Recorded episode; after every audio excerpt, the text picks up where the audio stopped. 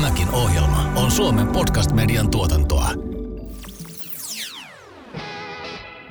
Tämä on Sähkö tulee töpselistä podcast. Ohjelma, jossa puhutaan energiasta ja ilmastonmuutoksesta suoraan ja eri näkökulmista. Ohjelman tuottaa Pohjolan voima. Shown juontavat Harri Moisio ja Riitta Larnimaa. Tervetuloa Sähkö tulee töpselistä podcastin pariin. Tässä podcastissa keskustellaan energiasta ja ilmastonmuutoksesta. Ja tässä jaksossa on tarkoitus puhua siitä, miksi ilmastoasiat herättävät niin paljon tunteita ja mistä syystä järjen ääntä voi olla vaikea saada kuulluksi. Meitä on täällä jälleen minä ja Riitta Larnimaa. Terve Riitta. Terve vaan Harri ja täytyy sanoa, että järki ja tunteet on aina aina mielenkiintoinen keskustelun aihe, varsinkin kun tänään studiossa on asiantuntijat siitä puhumasta. Järki ja tunteet, eikö sellainen elokuvakin ollut Kyllä aikana? on. Tämän yksi... Jane, Jane Austinin kirjaan perustuva elokuva. Kyllä itse asiassa tosi hyvä sellainen elokuva. Katselen sitä edelleen joskus silloin tällöin. Tälläkään kertaa emme ole täällä todellakaan kahdestaan, vaan meillä on täällä vieraita. Apulaisprofessori Annukka Vainio, tervetuloa. Kiitos. Ja toimittaja, sosiaalisen median vaikuttaja Jonne Joutsen. Kiitos. Annukka Vainio, lähdetään vaikka liikkeelle siitä, että toimit apulaisprofessorina kestävyystieteen instituutissa. On tunnustettava, että en tiedä, mitä tekee kestävyystieteen instituutti. Mikä se on? No se on semmoinen reilu kolme vuotta vanha instituutti Helsingin yliopistossa ja se on semmoinen verkostomainen instituutti, johon kuuluu tällä hetkellä seitsemän tiedekuntaa. Ja tota, siellä tosiaan nimensä mukaisesti siellä edistetään kestävyystiedettä, joka ylittää tiedekuntarajat, joka on niin kuin ratkaisukeskeistä tutkimusta, joka yhdistää tieteen ja käytännön. Menee myös niin kuin ihan akateemiseen tieteen yli, siis ottaa kaikki yhteiskunnan toimijat huomioon siinä. Ja oma taustasi on nimenomaan sosiaalipsykologiassa. Kyllä. Jonna Joutsen, olet siis toimittaja, sosiaalisen median vaikuttaja. Voidaan sanoa, että sosiaalisessa mediassa olet jonkunnäköisiä jopa pioneereja Suomessa. Niin, joo. Pitkään olet ainakin ollut mukana. Pitkään on ollut mukana. Väitetään, että ihminen sisäistää ja hyväksyy vain oikeaksi katsomansa asiat. Mitä mieltä vieraamme ovat? Annukka Vainio, onko näin? No kyllä mä olisin tätä mieltä. Ihminen sisäistää ja hyväksyy tosiaan vain ne, jotka hän itse subjektiivisesti näkee oikeaksi. Mm, kyllä ketä ihminen sitten kuuntelee siinä vaiheessa. Ei jos ketään. Itse itseensä ja sitten nojaa asian, johonkin asiantuntijan tai naapuriin tai kaveriin tai muuten. Näinkö se menee? Niin mä mietin sitä, että en mä ainakaan hirveän helposti omaa mielipidettäni vaihda, että jos ihminen on jotain mieltä, niin yleensä siihen menee mun mielestä aika monta vuotta, että sitten saattaa sanoa, että joo, että mä, mä olen nyt tässä vuosien varrella kasvanut täh, tässä asiassa ja olen kypsynyt, mutta en mä ikinä ajattelisi, että ihminen vaihtaa niin kuin lennosta mielipidettään niin kuin jonkun toisen ihmisen vakuuttelun takia. Mitkä asiat saavat sitten ihmisen mahdollisesti muuttamaan mieltään? Mä joskus olen vähän törmännyt sellaisenkin, että vaikka kuinka faktoja vyörytetään – niin silti se mielipide ei muutu. Mitä Annukka Vaini olet mieltä? No siis mä oon ihan täysin samaa mieltä, että tota, siis tutkimuksessa just niin kuin osoitettu tämä, että, että jos niin kuin ihminen vahvasti uskoo, että joku asia on oikein, niin sitten faktat pompahtelee siitä muurista, mutta niin kuin tekin sanoitte, että kyllähän ne mielipiteet saattaa niin kuin tässä vähitellen muuttua.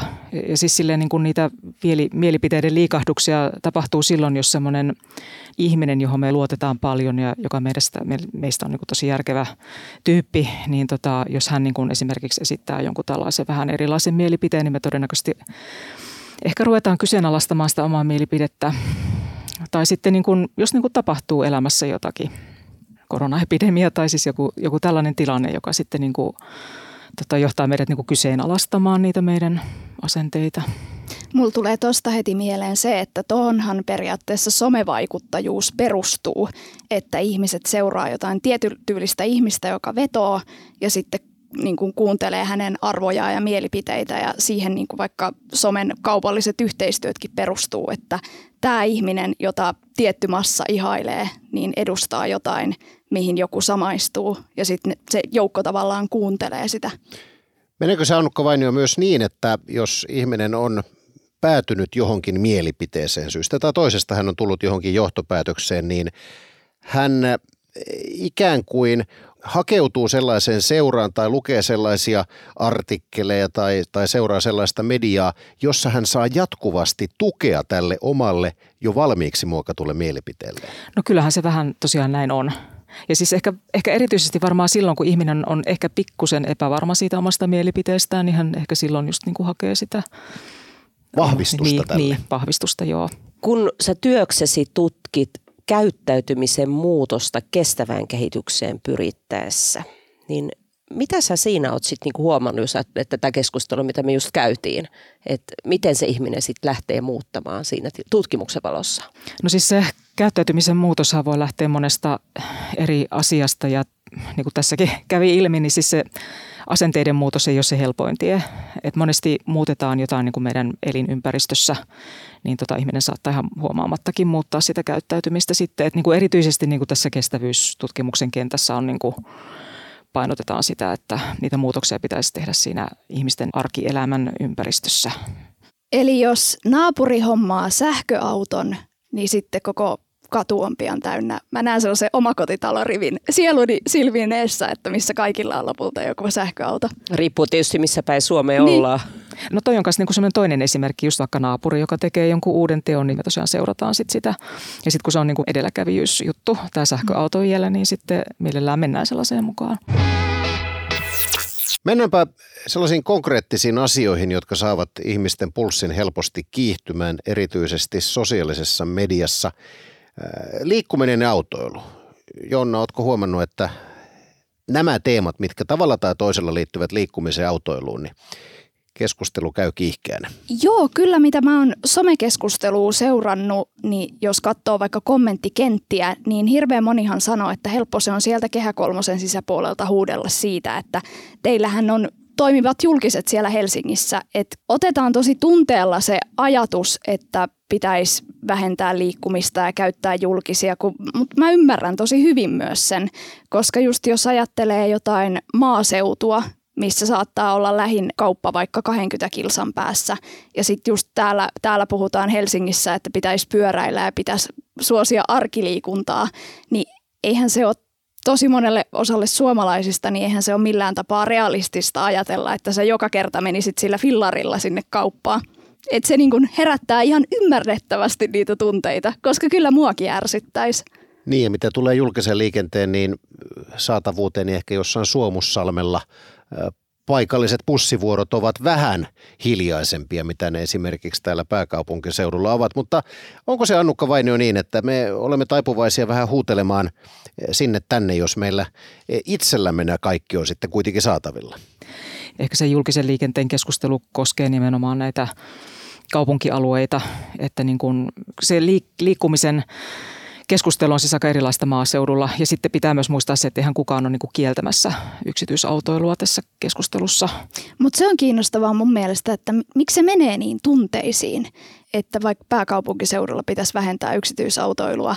Mua kiinnostaa heti niin kuin ammattilaisen mielipide, että minkä takia se sitten ottaa siellä syrjäseudulla asuvan hermoon niin isosti? Tänään oli Helsingin Sanomissa, oli siis tota, yleensä siis pääsee 20 minuutissa terveysasemalle, mutta Pudasjärvellä on paikkoja, jossa niin se kestää tunnin tai sitten jopa kaksi tuntia.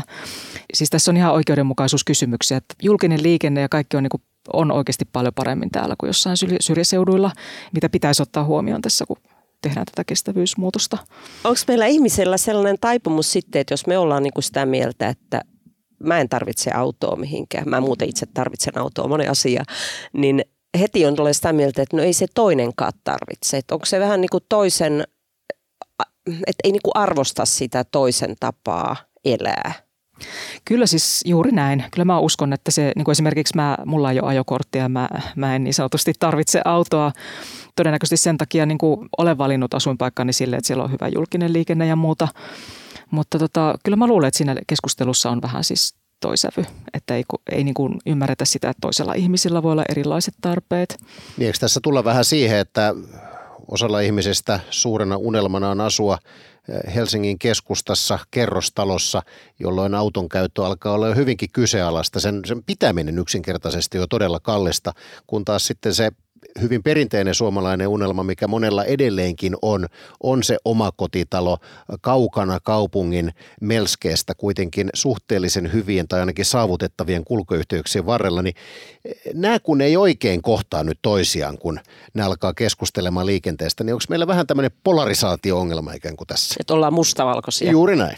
Mä haluaisin tähän keskustelua laajentaa vielä niin kuin ylipäätään mihin tahansa tuo, sähkön tuotantoon ja energiantuotantomuotoon tai teollisiin laitoksiin tai varastoihin tai mitä tahansa, niin eikö meillä ihmisillä ole vähän semmoinen ajattelutapa, että hieno asia, että jotain uutta tehdään, mutta se ei saa tulla mun viereen. Että se not in mm. my backyard ajattelu, se on mm. varsin niin kuin vahvaa. Niin. Joo, joo. Siis mä oon ihan täysin samaa mieltä tuosta, että se just tämmöinen not in my backyard. Mikä sitten on se tapa, jolla ihmiset saadaan – hyväksy, tavallaan niin hyväksymään se, että siihen lähipiiriin tulee jotain, jos kuitenkin ymmärretään se, että sillä muutoksella on positiivinen vaikutus? No siis varmasti niin kuin keskustelemalla, että niitä pitäisi olla sellaisia keskustelumahdollisuuksia esimerkiksi paikallisten asukkaiden kanssa. Ehkä semmoinen keskustelu, jossa niin kuin niillä asukkailla on ihan oikeasti mahdollisuus vaikuttaa johonkin siinä. Että, niin kuin, että se ainoa tavoite ei ole siinä, että saadaan ne asukkaat hyväksymään se väistämätön asia. Mutta kun keskustelu käy nyt joka tapauksessa vilkkaana, niin onko, onko nyt kuitenkin lähtökohtaisesti niin, että kenelläkään ei ole oikeutta sanoa jollekin toiselle, mitä tämän pitää kestää? Oli kyse sitten melusta tai mistä hyvänsä. Kyllähän niin kuin valtiossa ja yhteiskunnassa on siis tiettyjä valtasuhteisiin perustuvia oikeuksia, mutta siis niin kauan, että ne ei niin kuin vahingoita ihmisryhmiä kyllä varmaan siis tietty oikeus on ehkä niin kuin sanoa toiselle. Mutta mä en voi mennä sanoa naapurille, että sun pitää ostaa sähköauto, koska sä oot pöllö, kun sä et aja sähköautolla. Ei, mutta siis se on, se on semmoista tietynlaista neuvottelua, että siis tavallaan siis on niin kuin tämmöisiä erilaisten tämmöisten moraalisten oikeuksien ja velvollisuuksien. Siis se on semmoista niin kuin, semmoisia voimasuhteita näiden välillä tavallaan, että niissä on vähän ristiriitoja ja niin kuin mua kiinnostaa, että mistä se johtuu se ilmiö, että jotkut ihmiset kokee esimerkiksi, että heillä on niin kuin oikeus neuvoa. Esimerkiksi tämä on nyt julmasti yleistäen, mutta musta tuntuu, että vähän, vähän vanhemmat mieshenkilöt on monesti niitä, jotka saattaa mm. niin kuin, ainakin mun näkökulmasta niin hirveän helposti tulla neuvomaan, vaikka mulla saattaisi olla asiaan parempi mm. niin kuin asiantuntemus. Niin tota, mistä se niin kuin johtuu se ilmiö, että joku, joku kokee, että mulla on nyt mandaatti tulla antamaan tällaisia isällisiä tai äidillisiä ohjeita? No siis niin, mä oon kanssa niin kuin vähän tunnistanut tätä. Siis varmaan siis niin kuin, nämä, nämä yhteiskunnalliset valtahierarkiat, että ehkä he kokee, tai siis he on niin kuin varmoja siitä, että he tietää. Ja, ja tota. Kun ihminen siis vanhenee, niin kokeeko hän, että hänelle tulee tällaista iän tuomaa auktoriteettia? Että minä olen automaattisesti viisaampi, kun olen esimerkin vuoksi kohta 50-vuotias, en nyt viittaa kehenkään täällä studiossa olevaan nyt varsinaisesti, mutta tulipahan nyt mieleen. Niin onko tässä vähän niin, että kun ihminen vanhenee, niin hän kokee, että hän on jollain tavalla viisaampi automaattisesti? No varmaan siis niin kuin, varmaan ei kannata ehkä yleistä, että jotkut ihmiset ehkä kokee sitä, mutta sitten jotkut ihmiset ehkä kokee niin päinvastoin, että, että he on kohta 50 mutta he ei silti ymmärrä tästä asiasta yhtään mitään ja niin kuin mun mielestä niin kuin vanhempien ihmisten pitäisi olla niin kuin nöyriä, että tavallaan, että, että niin kuin nuorilla ihmisillä voi olla ihan erilaista erilaista kokemusmaailmaa ja tietoa.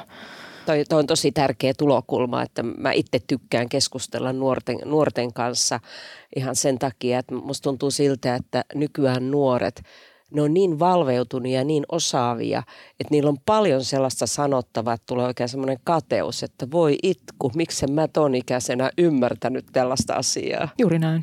Mä mietin sitä, että jotenkin some on ehkä myös murtanut niitä vanhoja valtasuhteita, että siinä missä ennen vanhaan niin kun ajatellaan, että on ollut vaikka työpaikalla tosi korkeassa asemassa olevat henkilöt ja sitten niitä on pitänyt vähän, vähän katsoa ylöspäin ja näin, mutta – nyt kun mä mietin nykyajan somea, niin kun kaikilla on periaatteessa aika samanarvoinen asema ottaa sitä kantaa ja saada se ääni kuuluviin, niin ne semmoiset vanhat hierarkiat ei enää päde. Ja mä uskon, että se on myös ehkä yksi syy sille, että minkä takia se keskustelukulttuuri niin kuin saattaa ottaa joillakin niin hermoon, koska se tavallaan, niin kuin sä sanoit äsken, että on niin kuin totuttu siihen, että minulla on oikeus vähän neuvoa ja minulla on oikeus olla oikeassa, mutta sitten nykyään saattaa olla, että jollain somevaikuttajalla on enemmän seuraajia kuin pienellä paikallislehdellä ja onkin näin, niin sitten tavallaan se äänenpainot, ne on ihan erilaisia kuin mitä ennen vanhaan on ollut. Mä haluaisin kysyä tuosta keskustelukulttuurista sosiaalisessa mediassa, että äh, täytyy sanoa, että aamukahvi menee väärään kurkkuun, kun näkee sosiaalisessa mediassa valokuvan, jossa joku näyttää keskisormea – en mä voisi kuvitella, että face-to-face-keskustelussa kukaan toimii niin. Ja on, onko meillä tämmöinen puhekulttuuri tai toinen toisemme kanssa keskustelukulttuurikin muuttumassa, että on hyväksyttävämpää käyttä, käyttäytyä huonosti? Ainakin mun kokemus on, että ihmisiltä jotenkin hämärtyy se, että siellä langan toisessa päässä on toinen ihminen. Että saatetaan olla, että sille ihmiselle heitetään somessa vaikka tappouhkauksia ja kaikkea tämmöistä, mutta sitten kun nähdään livenä, niin nähdäänkin, että hän on oikea ihminen ja käyttäydytään sen mukaan. Että mä en osaa sanoa, että mikä se tieteellinen syy siellä taustalla on, mutta tämä kokemus mulla on ainakin näin niin kuin median tekijänä ja some-ihmisenä, että se jotenkin hämärtyy, että se hahmo, mikä siellä somessa on, se ei niin kuin ole ihmisten mielestä oikea tyyppi mä kanssa niin luulen, että siinä voi olla just tota, että se hämärtyy se, se henkilö siellä taustalla. Siis se, miten niin mä näen mun omassa Twitterissä esimerkiksi, siis mä, mä näen siellä hyvin asiallista keskustelua. Että se on varmaan myös sekin, niin kuin, että kun siellä on niin kuin erityyppisiä niin kuin, tota, keskustelukulttuureja siellä Twitterissäkin. Mutta se, että kun ihmiset kohtaavat toisensa, niin lähtökohtaisesti ainakin oman kokemukseni mukaan se on aina semmoista hyvinkin kohteliasta, vaikka sitten jossain sosiaalisessa mediassa – se viestintä olisi ollut hyvinkin kärjekästä heidän, heidän kohdallaan, niin mikä sen selittää, että en, en sitten kuitenkaan tässä face to face pysty oikein niitä samoja asioita niin kärjekkäästi esille tuomaan? On, onko se vaan, että sitten kun se ihminen on siinä elävänä lihassa ja veressä, niin siihen suhtautuu eri tavalla kuin siihen hahmoon, joka hän on vaan jossain sosiaalisen median kanavissa. Tulee kouluopetukset ja perus varmaan käyttäytymisnormi siinä vaiheessa niin. mieleen. Niin. En mä Mitä osa... äiti on kotona sanonut? niin, mä en osaa sanoa Harri muuta kuin, että hyvin kysytty. Mutta sitten vielä tähän sosiaaliseen mediaan, niin väitetään, että ihmisten huijaaminen on sitä kautta vaikeampaa kuin koskaan. Some paljastaa kaiken, mutta toisaalta väitetään myöskin päinvastaista, että ihmisten huijaaminen on sitten lopulta aika lailla helppoa, jos on joku tietty seuraajamäärä ja, ja sitä kautta saa auktoriteettia, niin kummin päin tämä nyt sitten oikein menee? Kumpi on helpompaa tänä päivänä? No tuohon huijaamiseen mä voisin sanoa, että aina löytyy semmoisia jotenkin valveutuneita tyyppejä. Jos, jos mä mietin vaikka esimerkiksi kosmetiikkaa ja jos vaikka valmistaja sanoo, että heidän tuotteita ei ole testattu eläinkokeilla, niin jos vaikka johonkin blogitekstin kommentteihin katsoo, niin monesti siellä saattaa olla joku, joka jakaa sitten kuitenkin tietoa niin kuin tarkemmin näistä lainsäädännöistä ja tällaisista. Tämä nyt niin kuin yhtenä esimerkkinä. Mutta kyllä musta tuntuu, että ihmisten huijaaminen on paljon vaikeampaa – koska on tosiaan niitä valveutuneita tyyppejä, jotka sitten tulee aina kommentoimaan ja yleensä linkkaa jotain tutkimuksia ja tällaisia näin. Että et se ei enää mun mielestä ole niin kuin ennen vanhaan, että jos jossain lukee jotain tai jossain sanotaan jotain, niin se niin kuin otetaan annettuna, vaan enemmän mun mielestä käydään sitä vuoropuhelua, että onko tämä todella näin ja just, että mitä, mitä muita asioita johonkin tiettyyn juttuun liittyy. Oletko Annukka vain jo samaa mieltä? No olemaan kyllä niin kuin tämänkin kanssa asiassa kyllä ihan samaa mieltä, että, että niin kuin kyllä mä, mä näen niin kuin somen niin kuin siis lähtökohtaisesti niin kuin tosi hyvänä asiana. Miten sitten tutkimuksen valossa, että miten niin kuin kriittisiä ihmiset on sen lähde, lähdekritiikin osalta? No kes, keskimäärin. Se hirveästi varmaan niin kuin vaihtelee ja niin kuin se vaihtelee niin kuin ihmisten välillä ja sitten se vaihtelee varmaan yhden ihmisenkin sisällä. Toiset ihmiset on niin kuin lähtökohtaisesti, niin kuin, niillä on ehkä semmoinen niin kuin, lukutaito, tai siis semmoinen, että he niin kuin, heillä on niin kuin enemmän taitoja niin kuin tunnistaa se luotettava tieto ja enemmän niin kuin taitoja sitten niin kuin valikoida sitä luotettavaa tietoa ja sitten niin kuin, tota, tutkia sitä. Mutta sitten saattaa niin kuin yhdellekin ihmiselle saattaa tapahtua siis se moka, että jos niin kuin lähtökohtaisesti on kriittinen, mutta sitten jos on niin kuin joku semmoinen semmoinen asia, joka ei ole itselle tärkeä, niin sitten ehkä jaksa aina sitten kyseenalaistaa ihan kaikkea. Että kyllä se mun mielestä koskee ihan kaikkia ihmisiä, että ihan hyvä pitää olla siis tarkkana tuossa.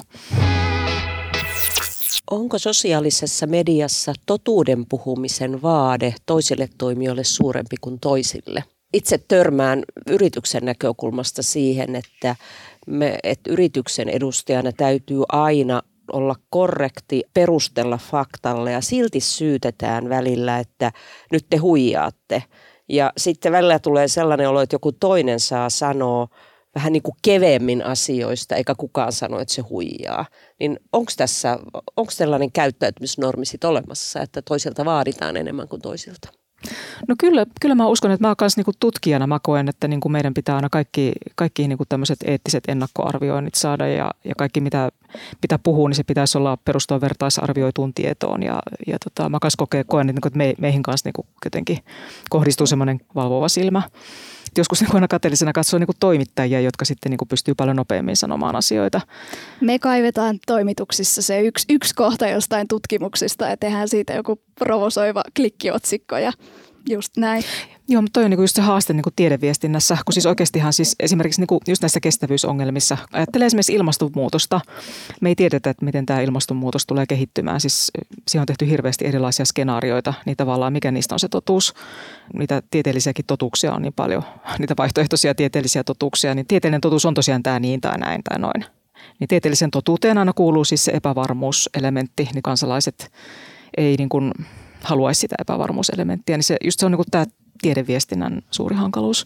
Niin mikä siinä oikeastaan mahtaa olla, että sellainen ihminen, joka tulee asiallisesti kertomaan, että tämä on monimutkainen asia, tähän ei ole olemassa yksittäisiä ratkaisuja, tämä voi olla niin, tämä voi olla näin, tämä voi olla noin, niin hän ei oikein kunnolla tunnu saavan ääntänsä kuuluviin, mm. mutta se kyllä saa, joka sanoo, että asia on juurikin näin, tai toinen, joka sanoo, että se on noin ja, ja kumpikin perustaa väitteensä enemmänkin omaan mielipiteeseensä, niin miksi nämä pääsee niin laajalti levitykseen? Mikä siinä mahtaa olla? Ollaanko me niin jotenkin yksinkertaisia? Helpompi ottaa vastaan sellainen tieto. Jos sä Harri tulet kertomaan mulle, että hauki on kala, niin en mä tiedä, onko mulla hirveästi voimia kyseenalaistaa, mutta jos sä tulet kertomaan mulle, että hauki saattaa olla kala tai sitten se saattaa olla lintu, niin kyllä mä ehkä, en mä tiedä kauan, kauan, kauanko mä jaksaisin sua kuunnella. No, Tunnet, täytyy, tunnet sä hauan. niin mikä sitä hauki nyt olikaan? Minä, minä, olen kuvitellut, minä olen kuvitellut sinun olevan nisäkäs. Mutta puhutaanpa tästä vastuullisuuden vaatimuksesta, äh, mitä somevaikuttajiin tulee. Jonna, äh, sinun päivityksesi tavoittavat tuhansia ihmisiä, jopa kymmeniä tuhansia ihmisiä. Äh, kuinka tarkkaan mielestäsi sinun käytöstä somessa seurataan? No mä uskon, että henkkoht mun käytöstä ei niinkään tarkkaan seurata, koska mun käytös on niin sisäsiistiä, että siinä ei käytännössä ole kauheasti seurattavaa. Mutta sitten taas mitä mä oon esimerkiksi lukenut vaikka Jodel-keskusteluja, missä saatetaan ruotia vaikka jonkun somevaikuttajan esimerkiksi minkkiturkkia tai jotain tämän kaltaisia asioita. Mä itse tiedostan, että se semmoinen tietynlainen isoveli valvoo noissa asioissa koko ajan. Ja mä itse pyrin just olemaan niin kuin omassa viestinnässä ja omassa somessa tosi tarkka siitä, että minkälaisia asioita mä jaan. Voiko nämä niin kuin jotenkin herättää pahennusta. Ja tietysti, koska mulla on itsellä toimittajatausta, niin mä en itse väitä siellä ikinä mitään sellaista, mikä, mitä ei voi niin kuin todistaa. Et esimerkiksi tämä mulla rajaa vaikka jotain kaupallisia yhteistöitäkin, koska mä en tekisi vaikka jonkun vitamiinivalmistajan kanssa, koska mä en ole terveysalan ihminen ja mun mielestä se mun mielipide, että nyt nämä vitamiinit toimi tosi hyvin, niin mun mielestä mä, mä en ole oikea ihminen sanomaan, kuinka hyvin ne toimi.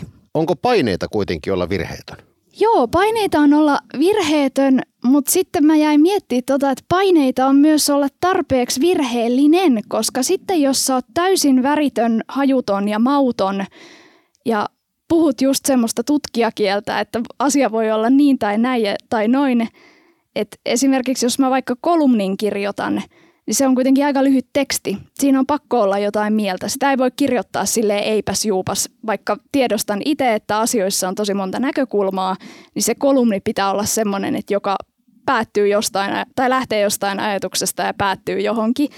Niin tällaisten asioiden kanssa mä painiskelen tosi paljon, koska mä itse yritän aina ajatella asiat tosi monelta kantilta. Ja sitten jos oot siinä sun omassa some, somekanavissa semmoinen, että tämä voi olla niin tai tämä voi olla näin tai noin, niin sitten ihmisille ei niinku oikein tuu enää mitään tarttumapintaa. Et on just, että oot liian, liian steriili niin sanotusti. Oletko sinä, Annukka Vainio, törmännyt sosiaalisessa mediassa sellaisiin hullunkurisiin väitteisiin, jotka vaan elävät sitä omaa elämäänsä ja sitä ei faktoilla pysty kumoamaan? No siis sosiaalisessa mediassa ja siis ihan sen ulkopuolellakin ihan arkikeskustelussa. Et, joo, että kyllä, kyllähän näitä on. No, miten niihin pitäisi sitten suhtautua? Että jos haluaisi kuitenkin, että tämä on se oikea totuus, niin täytyykö se vaan hyväksyä, että sitä no, ei tule totta sen takia, että tutkimustieto niin sanoo. No en mä tiedä, siis kyllä mä niinku koen, että niitä olisi niinku hyvä korjata. Ja esimerkiksi mä oon tuolla ilmastopaneelissa, niin tota, siis siellä kyllä niinku pyritään korjaamaan sellaisia tota, vääriä uskomuksia tota, liittyen ilmaston, ilmastonmuutokseen. Esimerkiksi ruoan ilmastovaikutuksissa niin tota, kuluttajat niin monesti virheellisesti uskoo siihen, että se pakkauksen tota, rooli siinä tota, ilmastojalanjäljessä on hirveän iso, vaikka se oikeasti on ihan häviävän pieni. Ja monesti se on niin kuin hyväkin, että siinä on pakkaus, koska se säilyttää sitä ruokaa. Niin tavallaan kyllä mä nyt niin kuin ainakin yritän tuoda sitä usein esille. Mutta ainakin mä ainakin koen, että mä en, mä en niin kuin pysty mä en pysty niin kuin tavallaan syöttämään sitä mun ajatusta toisen ihmisen päähän. Mä voin kertoa sen mun oman ajatuksen ja mä voin kertoa, että miksi mä ajattelen näin. Ja siis sille, että mä uskon, että monesti niin kuin se ihmisen ihmisen asenne saattaa muuttua todennäköisemmin silloin, jos itse ei tuputa sitä toiselle ihmiselle, vaan niin kuin kertoo, että mä nyt olen tätä mieltä. Miten noin yleisellä tasolla, jos Annukka pystyt vastaamaan, onko tutkijoille tärkeämpää tehdä vaikutus vertaisissaan vai minkä takia tiedon kansalle jakaminen ymmärrettävästi tuntuu olevan niin kovin harvinaista? ja vaikeaa? No siis se on siis tosi harvinaista ja vaikeaa. Yksi on varmaan siis se, että kun siis tavallaan meillä tutkijoilla on siis paine tehdä niitä vertaisarvioita ja tieteellisiä julkaisuja toisille tutkijoille, niin tavallaan sitten se vie ihan hirveästi aikaa. Mulla sitten on niin kuin toinen on yleisö on sitten niin kuin opiskelijat ja politiikan tekijät ja muut. Ja sitten niin kuin tavallaan, että siinä on aika pieni aukko sitten niin kuin siinä kansalaisille. Ja sitten se on niin kuin, tutkijana on niin kuin ehkä hankala siis silleen niin kuin monesti kääntää niitä asioita niin kuin tota, yleiskielelle, että ei se ole ihan helppoa. Ja siinä just niin kuin joutuu tekemään, viemään, vetämään niitä mutkia suoraksi ja silloin just niin kuin tuntuu, että tekee niitä niin sanottuja virheitä ja sanoo asioita väärin. Mulla tuli ihan mieleen se, että ootteko te ajatellut, että just somevaikuttajia voisi enemmän valjastaa siihen oikean tiedon levittämiseen, koska esimerkiksi tuossa keväällä 2020, eli toi koronakeväällä, niin oli Ping Helsingin mielestäni masinoiva kamppis, jossa oli tota, informoitiin niin kuin korona viruksesta ja siitä tilanteesta ja sen kehittymisestä ja että miten, miten siltä suojaudutaan. Ja siinä oli tosiaan erilaisia vaikuttajia mukana ja sit se niin kuin sai huikean tavoittavuuden ja ihmisille saatiin sitä kautta ja varsinkin nuorille jaettua sitä tietoa. Niin mulle tuli mieleen, että oletteko te ajatellut, että voisi käyttää tota hyödyksi, että masinois somevaikuttajia puhumaan hyvä asian puolesta. Joo, siis ollaan siis äh, mietitty, ja toi on tosi loistava idea, että meillä on ollut siis hankehakemuksissa kyllä tosiaan kirjoitettu tällaisia ajatuksia siinä, että me ei olla vaan saatu vielä rahoitusta sellaisille, että sekin niin kuin maksaa. Miten faktoilla puhuva erottaa omat tunteensa? Ihminen on kuitenkin inhimillinen, inhimillinen kokonaisuus, niin tuleeko joskus tunteet pintaan, kun huomaa, että vaikka kuinka faktaa puhuu, niin toinen ei vaan oikein tunnu tajuava? niin siltähän se aina itsestä tuntuu. Niin. Mutta nouseeko tunteet pintaan? Riippuu aiheesta, mutta mä en ehkä usko, että pystyy, aina sä jollain tapaa suhtaudut johonkin asiaan. Että mm. jos sä yrität selittää jotain faktaa toiselle läpi ja toinen ei vaan usko, niin kyllä sulla ainakin vihan tunteita jossain kohtaa herää, jos se toinen ei yhtään kuuntele sua. Niin, kyllä se lähtökohtaisesti yksi plus yksi on edelleenkin kaksi, vaikka joku toinen yrittäisi vastaan väittää. Ja tämän tyyppiset asiat saa kyllä kieltämättä ehkä vähän verenpaineenkin nousemaan. Muuttavatko faktat ihmisten arvoja? No siis niin kuin tutkimusten mukaan siis arvojahan on hyvin hankala muuttaa. Että niin kuin arvot kehittyy niin kuin jossain niin kuin teini-iässä ja siis sen jälkeen ne on aika pysyviä. Että tota, ne on vähän niin kuin osa ihmisen persoonallisuutta, niin, niin vastaus siihen on, että ei. Me kiitämme hyvin mielenkiintoisesta keskustelusta. On tullut paljon asiaa sosiaalisesta mediasta ja siellä vellovasta keskustelukulttuurista. Kiitoksia Jonne Joutsen, kiitoksia apulaisprofessori Annukka Vainio. Me kiitämme Riitan kanssa kaikkia me kuulijoita. kiitämme, me kiitämme ja jäämme miettimään, mistä itse kukin ottaa seuraavan kerran sitten hilareita tuolla. Tämä oli Sähkö tulee töpselistä podcastin ensimmäisen kauden neljäs jakso. Seuraavassa jaksossa aiheemme on Millaisella energiatuotannolla maailma pelastuu? Ohjelman tuottaa Pohjolan voima. Kiitos kuuntelusta. Jos pidit tästä ohjelmasta, muista seurata podcastia Spotifyssa tai tilaa ja arvostele ohjelma Apple Podcastissa, niin muutkin löytävät ohjelman pariin.